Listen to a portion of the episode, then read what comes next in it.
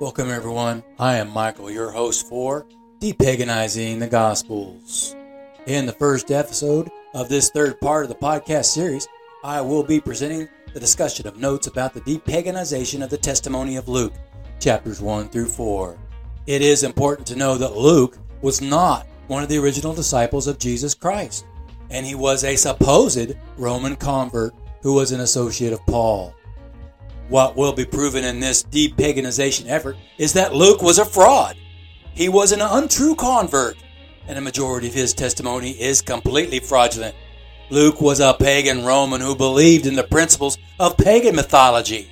His effort in writing the testimony has been to discredit the true teaching of Jesus Christ by claiming that the Messiah was the Son of God. The concept of a man being born to a virgin impregnated by God originates in pagan Roman mythology. None of that nonsense is true about Jesus, and Luke's testimony had the intent to support the fraudulent theology of Catholicism. This presentation is not Antichrist, because all of what will be presented is the truth about how the message of Jesus Christ has been to lead mankind to know God. I truly believe that Jesus was the Messiah, God's chosen one but he was not the Son of God because a man is never God in the flesh. The sons of God were the angels in heaven, and God created them to be eternal spirits. Jesus Christ was born completely human, and he is not, nor has he ever been, the Son of God. Let's begin the discussion with the first note about chapter 1. The entire first chapter of this testimony is a heresy and a completely fraudulent historiography created by a pagan Roman who did not know the Christ during his lifetime. To rely on these words written by a pagan Roman, someone who blasphemed God with idol worship and pagan polytheism, has no validity in the creation of a testimony that promotes the message of Jesus Christ. Luke was a pagan, and his false conversion to a belief in the message of Christ has perverted his message with its paganized content. None of the first chapter of this testimony has any truth, and it all blasphemes God. It was a curse upon the text, and that curse has been removed. The next notice explain the correction made in chapter 2, verse 5, which now says, He went there to register with Mary, who was his wife, and was expecting a child. Joseph and Mary were married before Mary was pregnant and before Jesus was born because he was their child. The fraud in this testimony becomes apparent in the ignorance of the statement that Mary was his bride to be. A man did not register a pregnant woman he was not married to yet. The entire concept of this fraud denigrates the parents of Jesus. A man did not register a bride to be, and the pagan lie contradicts the truth of Galilean traditions. This lie of registering an unwed mother to be also contradicts Roman law for that time frame. The exposure of lies throughout this testimony attributed to one of their Antichrist followers by the name of Luke will be depaganized in this testimony. Beware, the Antichrist is in the paganized testimony of Luke. The next note for chapter 2 is about the omission of verses 7 through 20. The passage describing angels appearing to shepherds in the field is a complete fraud. None of the details provided in the author's paganized myth about the birth of Christ are supported by any other testimony, and all of it is inconsistent with the truth of Almighty God found in the book of Enoch. Luke was not one of the disciples, and all of the testimony that does not match that of Matthew is heretical fraud. Luke was a heretic, and he was not a Jew by birth. All of what he writes is pretentious fraud that does not tell the truth about the birth, ministry, and life of Jesus Christ because he was not there to witness it. The text is a spell, a curse of pagan creation, but it can be depaganized by the power and guidance of God's Holy Spirit. God prohibited his sons, the eternal spiritual beings known to mankind as angels, from having offspring with human beings, and God is not a hypocrite who would violate his own commands prohibiting the immoral procreation between flesh and spiritual beings. Jesus was a human being, not Son of God. The next note is about the omission of verse 23. The passage describing the sacrifice is fraudulent. because the requirement according to Leviticus 12 6 is to sacrifice a first year lamb and a pigeon or dove. The erroneous quotation is an example of a heretical editorialization. Fraudulent scholars have claimed that Joseph and Mary did not present a lamb in a sacrifice because they were poor after fleeing to Egypt, which did not happen. The fraud abounds in this illogical excuse. There is no truth nor validity for this passage to be included, except to create a curse of fraud that has been removed. Additionally, observance of the tradition referred to here would have been unlawful according to the laws of Moses because it would have been a sacrilege to consecrate an illegitimate child. If Mary was already pregnant and not by Joseph, then the child would have been a mamzer, and consecration would not have been allowed according to Deuteronomy chapter 23 verse 3. Jesus Christ was most likely circumcised in accordance with law, but it occurred because all of the nonsense about his birth was not true. Jesus was the naturally conceived child of Mary and Joseph, and he would have been properly consecrated in accordance with Jewish tradition. The next note is about the omission of verses 25 through 38, which says, Tale of Simeon was a completely fraudulent testimony, not supported by any other testimony of the original apostles or those who knew Jesus in his lifetime. There is no reference to this occurrence being a sign from God as prophesied by the ancients, and it blasphemes God by claiming the advent of the Holy Spirit was upon Simeon when God's Holy Spirit had not yet been sent to the world until the anointing of Jesus Christ and the day of Pentecost. The evidence here is obvious. The pagan who created this fraud was ignorant of the truth of how God's Holy Spirit, Emmanuel, God with us, was not made available to mankind until after Jesus had ascended into heaven and enabled the day of Pentecost. The Holy Spirit would not have been upon Simeon because he was not the Christ anointed by God with the Holy Spirit. The tale in this text was a complete fraud and a curse.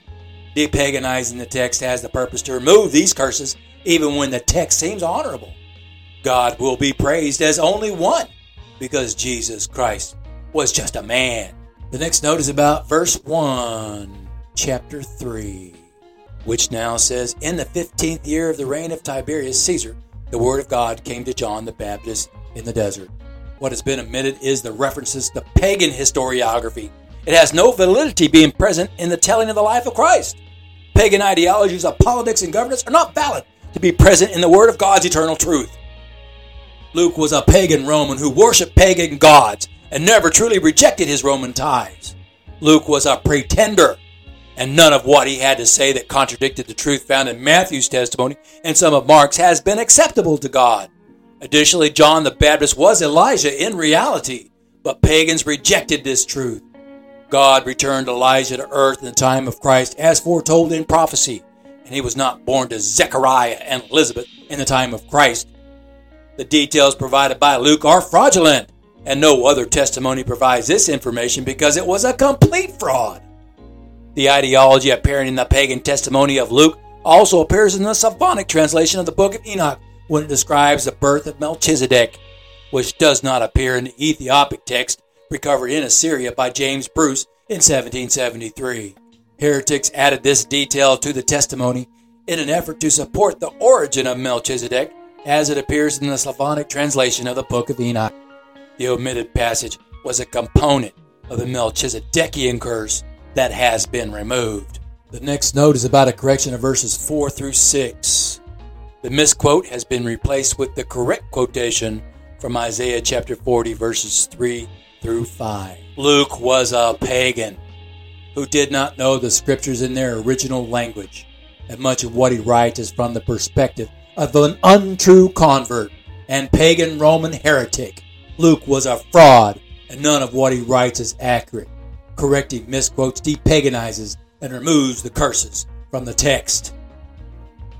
The next note is about verse 7, which says, John said to the crowds coming out to be baptized by him, You brood of vipers, who warned you to flee from the coming wrath? The curse about vipers appears in other testimonies attributed to John, who was not Jesus Christ. Elijah was known to make such statements and to openly chastise the unfaithfulness of the people. These incidents of curses will be omitted when attributed to Jesus because he was not the same as Elijah. The next note is about an mission in verse 22, which now says, And the Holy Spirit descended on him like a dove, and a voice came from heaven You are my Son, whom I love. With you I am well pleased. The phrase in bodily form was a fraudulent editorialization and a blasphemous lie. The Holy Spirit never becomes flesh or human form because the Holy Spirit is the eternally spiritual form of God. Luke, a pagan, would not have understood this because his true belief was in pagan mythology that was the origin of the virgin birth lie. It was paganistic to believe that God had become the flesh in the time of Christ, and the ignorance of this fraudulent belief appeared throughout this text it has been removed to remove that curse of fraud. The next note is about an admission in verse 23, which now reads Now Jesus himself was about 30 years old when he began his ministry. He was the son of Joseph and Mary, being naturally born in the Galilean city of Bethlehem, as their first child conceived in love by these two human beings while they were married in the Galilean city of Bethlehem. The birth of Jesus Christ was honorable and blessed by all traditions of Judaism and in compliance with Galilean life during the time of great trouble and strife under the rule of oppressive Roman Empire. The phrase as was supposed was omitted, and it had the purpose of expressing doubt about the veracity of Yeshua's birthright. It implies that both Joseph and Mary lied about the child's origin. The entire scurrilous lie about the virgin birth was intended to be heretical and sarcastic conjecture. Luke's argument in this testimony was based upon his fraudulent belief in pagan Roman mythology applied to the story of Jesus, who was a Galilean Jew. Pagan Romans believed that Apollo had impregnated a female to have offspring of his own. So they created this lie of virgin birth and son of God based upon their false religion that has never been true. Their assertion of the event has the intent to suggest that Jesus was an illegitimate child and that both of his parents were liars and adulterous fornicators. The virgin birth concept has always been a deep fake. The next note explains the omission of verses 24 through 28. The fraudulent genealogy of Christ does not even compare to Matthew's, and it is also an irrelevant inclusion having the purpose to pretend or to mimic the true testimony of Matthew. All of it is contradictory to the testament provided by Matthew. The last line of this genealogy in verse 28 is fraudulent because Adam was not the Son of God. Man was created by God from the dust of the earth, so mankind was God's creation. The sons of God, according to Mosaic text and the book of Enoch, are the angels whom God also created to watch over mankind. But the angels are eternal, spiritual beings made in the likeness of God. Luke was a false convert and did not know Hebrew literature because he was a pagan Roman who believed in Roman mythology and his beliefs were confused. The first snow for chapter 4 is about a correction made in verse 2, which now says, Where for 40 days Jesus was ministered to by God's holy angels, so that he came to know the path of angels, the prophecies about the Christ within the book of Enoch, and his destiny to become the Messiah, God's chosen one and deliverer of humanity into the kingdom of heaven when it came time for God's judgment to take place. Excluding the temptation of Christ, depaganizes the text because the inclusion of this fraud is a type of plagiarism and mimicry that heretics use to attempt validation of the testimony. Jesus Christ received the gifts of the Holy Spirit after he was baptized in active repentance, and he had to learn about these gifts before he could start his ministry. While he was by himself in the desert, God sent his angels to minister to Jesus so that he would know how to avoid the temptation of Satan. Satan tempted Christ to exalt himself throughout his ministry, as these testimonies will show. But all the paganized versions of the testimonies will fraudulently claim that Jesus exalted himself in violation of the first rule for a prophet. A prophet may never exalt himself. The next note explains the omission of verses 3 through 13. The description of Satan's temptation is unsubstantiated fictionalization having only the aspect of literary license, but it is still a false testimony and a curse upon the New Testament. The details fabricated in the paganized testimony of this fraudulent event of temptation contradict God's eternal truth found in the book of Enoch. Satan was a son of God and a conspirator in the rebellion of angels who went down to the earth to have offspring of their own in violation of God's commandments. Satan and the other fallen angels have been confined to the prison of angels managed by the archangel Raphael. Christ would not have met Satan in the desert, nor would he have been subjected to temptation by the demonic spirits of the Nephilim. Christ went into the desert to be ministered to by God's archangels, who taught him the measure of his gifts, how to use them correctly, and the rules only an anointed one may know with wisdom, knowledge, and understanding. The next note is about a correction to verses 18 and 19, which now say, The Spirit of the Lord is upon me because the Lord has anointed me and sent me to preach good tidings to the meek, to bind up the brokenhearted, to proclaim liberty to captives, and to release prisoners, to proclaim the acceptable year of the Lord and the day of salvation of our God, to comfort all that mourn, to give to the mourners of Zion beauty instead of ashes, perfume instead of mourning, a cloak of beauty instead of the spirit of heaviness they shall be called men of righteousness, the planting of the Lord, which is glorious. What has been corrected is to replace the fraud with the actual quote from Isaiah chapter 61, verses 1 through 3. The misquote is replaced with accurate quotation. Luke repeatedly misquotes ancient prophecy throughout this testimony with the intent to blaspheme God and curse the text in which these false testimonies appear. Pagans who editorialize Luke's testimony mimicked parts of the other testimonies by copying them into this one. But this testimony tells a complete lie about Jesus because Luke was a pagan Roman who never gave up his beliefs in false gods. He constantly lied to rationalize what he had heard by relating it all to his own pagan beliefs. The next note is about verse 21, which says, And he began by saying to them, Today the scripture is fulfilled in your hearing. For Jesus to declare that this prophecy was fulfilled is acceptable and that he had cognizance of what the Lord had chosen him to do in his ministry. It is not a matter of self exaltation to proclaim his acceptance of God's anointing him to deliver the message of eternal truth to the world. Any man whom God chooses for a ministry has an obligation to self identify to others so that they may know his purpose and intent. Among them is to deliver the word of God in the manner that God determines. Avoiding self exaltation as a prophet becomes very difficult to describe, but it is a very important distinction between Jesus openly saying he was the Christ and saying he was Son of Man. A true prophet, a chosen one, will not openly say he is a prophet to others, but there are various applicable statements that can be made that are not self exalting. People who have received the Holy Spirit in the second birth will easily understand without being told by the man that he is a prophet. The next note is about the omission of verses 25 through 30. The accuracy of the details about Elijah and Elisha are fraudulently attributed to the pagan Roman who wrote the testimony. The passage has no real relevance to the testimony, nor does it appear in any other testimony. Depaganizing the text involves removing fraud created by heretics who attempted to add information that Luke obviously did not know. The passage was added by an unknown editor much later in time, probably during the Middle Ages.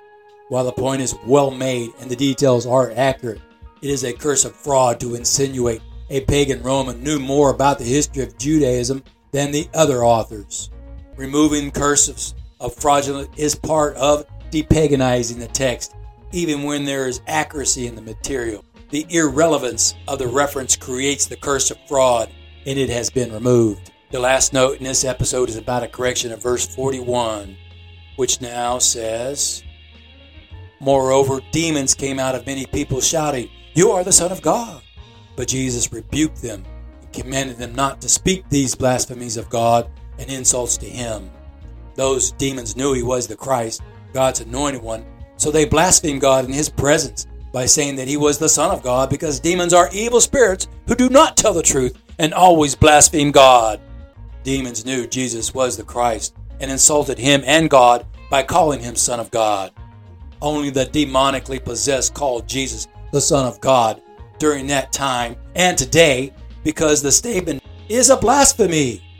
Galileans and other Jews knew the prophecies in the book of Enoch. Pagan Romans did not have access to the book of Enoch because it was a sacred text. Fragments of the text have been found among the Dead Sea Scrolls. Well, that is all for this episode. I hope everyone is finally learning something. But there is much more to know in the depaganizing of the Gospels. Be sure to subscribe for notifications. Thank you for listening. I am Michael.